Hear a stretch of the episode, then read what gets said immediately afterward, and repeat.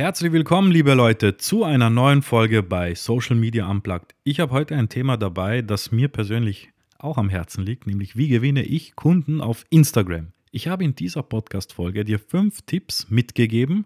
Ich werde auch einige Beispiele zu gewissen Dienstleistern machen und auch ein bisschen so die Frage beantworten, wie ich mein Angebot auf Instagram präsentieren soll. Also, ich würde mal vorschlagen, bevor wir in die Details eingehen, mal einen kurzen Realitätscheck zu machen. Du hast einen Instagram-Account. Schau dir nochmal an, nach dem Motto, der erste Eindruck zählt, ob wirklich von Kopf bis Fuß alles schön, sauber und ganz klar in einfachen Worten wiedergeben ist. Was meine ich damit? Das ist ja auch schon jetzt der erste Tipp, die Profiloptimierung für den ersten Eindruck. Das heißt, wenn du jetzt beispielsweise einen schönen Instagram-Account hast, dann ist der erste Schritt zur Kundengewinnung, dass du auch vom Profilnamen bis zu einem aussagekräftigen und präzisen Beschreiben deines Unternehmens einfach on point bist. Weil das ist in der Kundengewinnung das Wichtigste. Ein Beispiel wäre bei mir.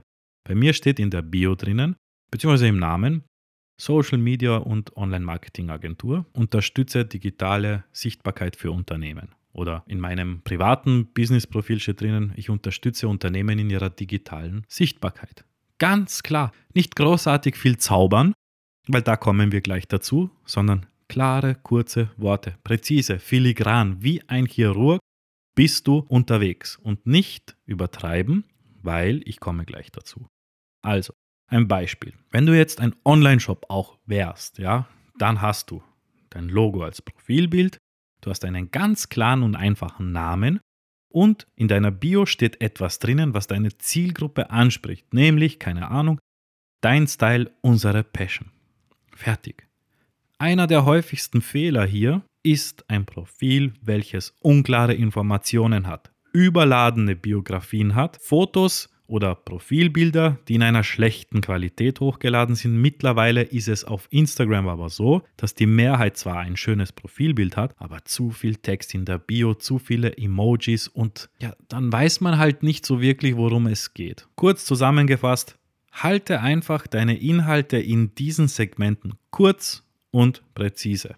Zweiter Tipp, Storytelling. Der Begriff sagt uns was. In unserer Folge Nummer 8 habe ich ausgiebigst über Storytelling gesprochen, sieben Tipps genannt und auch Videos in den Shownotes verlinkt von großen Firmen, wie die Storytelling effektiv einsetzen. Warum Storytelling? Ganz kurz erklärt. Geschichten erzeugen eine emotionale Verbindung. Das heißt, Du teilst die Geschichte hinter deinem Unternehmen, hinter deinem Produkt, um Authentizität aufzubauen. Keine Fake-Geschichten, sondern wirklich, was dein Unternehmen für eine Story hat. Deine Produkte.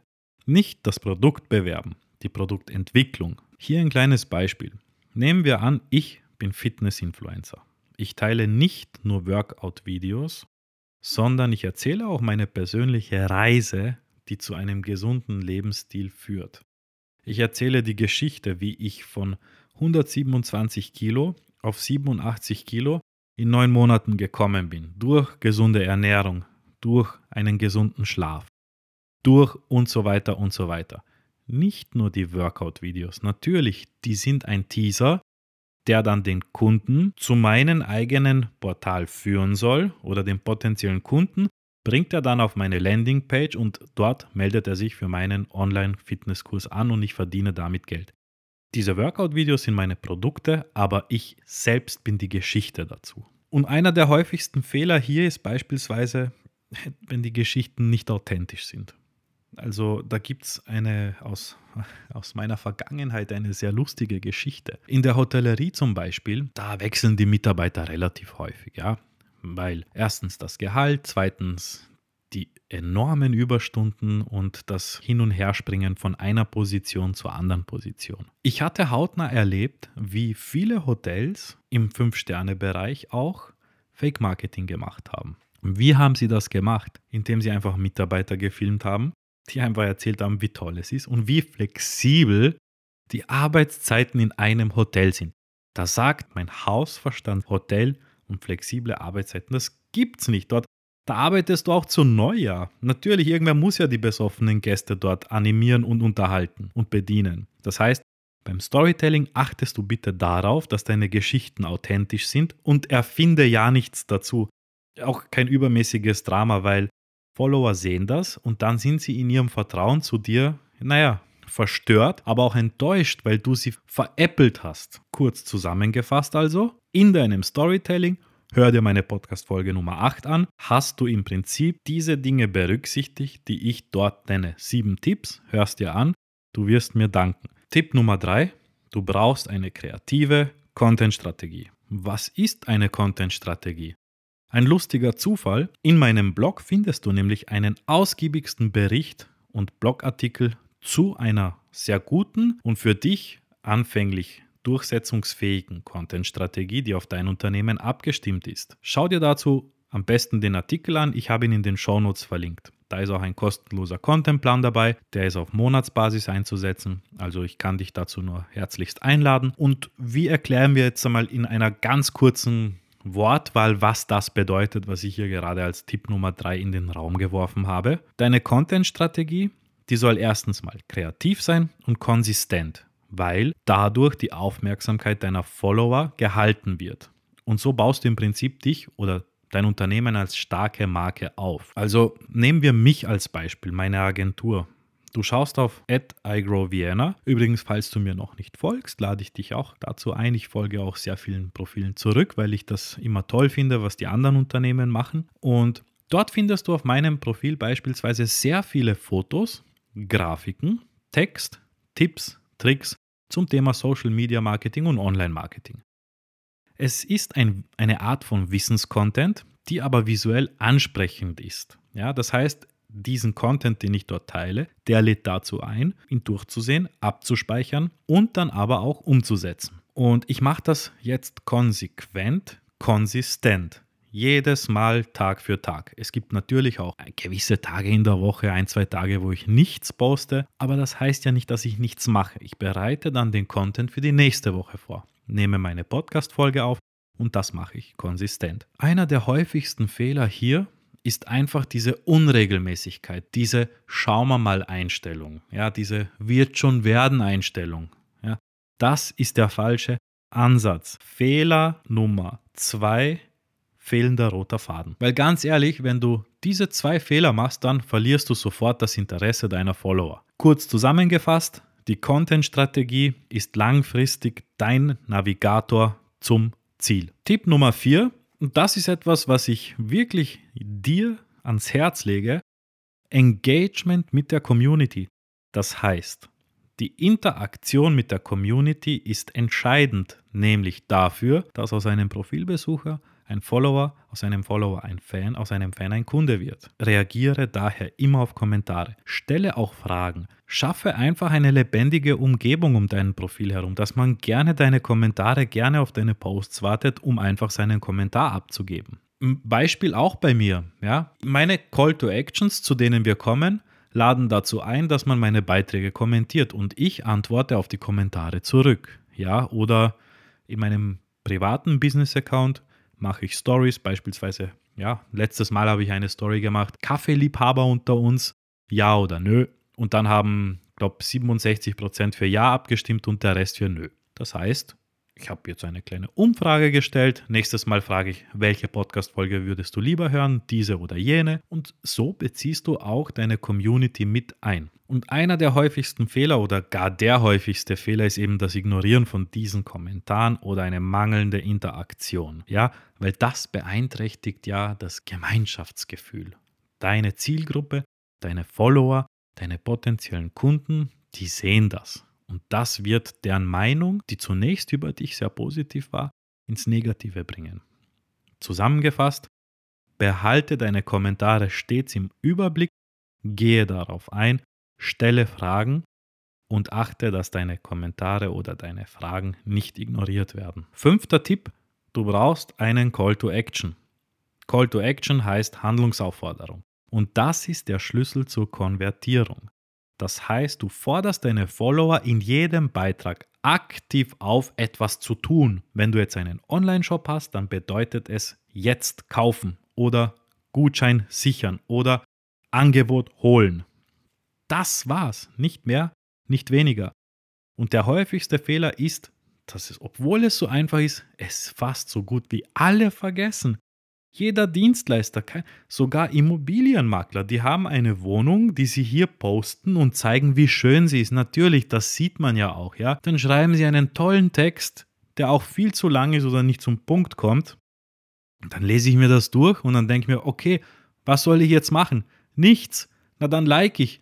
Naja, du hast mich ja nicht dazu aufgefordert, irgendetwas zu machen. Das ist einfach nur schade. Also, das waren jetzt einmal kurz überschlagmäßig die ganzen fünf Tipps, die aus meiner Sicht mal notwendig sind, um überhaupt in die Gänge zu kommen. Jetzt machen wir einen kurzen Ausflug zum Realitätscheck. Angenommen, du befolgst alle Tipps, ja, du bist aktiv in den Reels, in den Stories oder du postest regelmäßig Content. Du tust all das, um Kunden zu gewinnen und das, was ich dir erzählt habe, das machst du ja schon. Es kommt aber kein Kunde. Es geht nichts voran und du beginnst zu verzweifeln. Naja, dann kann ich dir sagen, lass den Kopf nicht hängen, gehe ins Detail. Wenn du also bisher noch keinen einzigen Kunden gewinnen konntest über Instagram, obwohl du das alles machst, über einen längeren Zeitpunkt hinweg, ja, dann liegt es daran, dass du einfach deinen potenziellen Wunschkunden noch nicht angesprochen hast. Du musst ihm zeigen, wie genau du ihm hilfst. Zeig ihm einfach ganz genau, wie du ihm helfen kannst. Ich sag's dir, Dein potenzieller Kunde übersieht dich vor lauter gleichen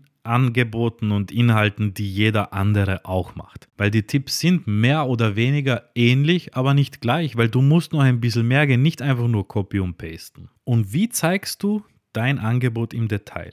In welchen Bereichen kannst du unterstützen? Du wirst ja nämlich nicht alles anbieten können.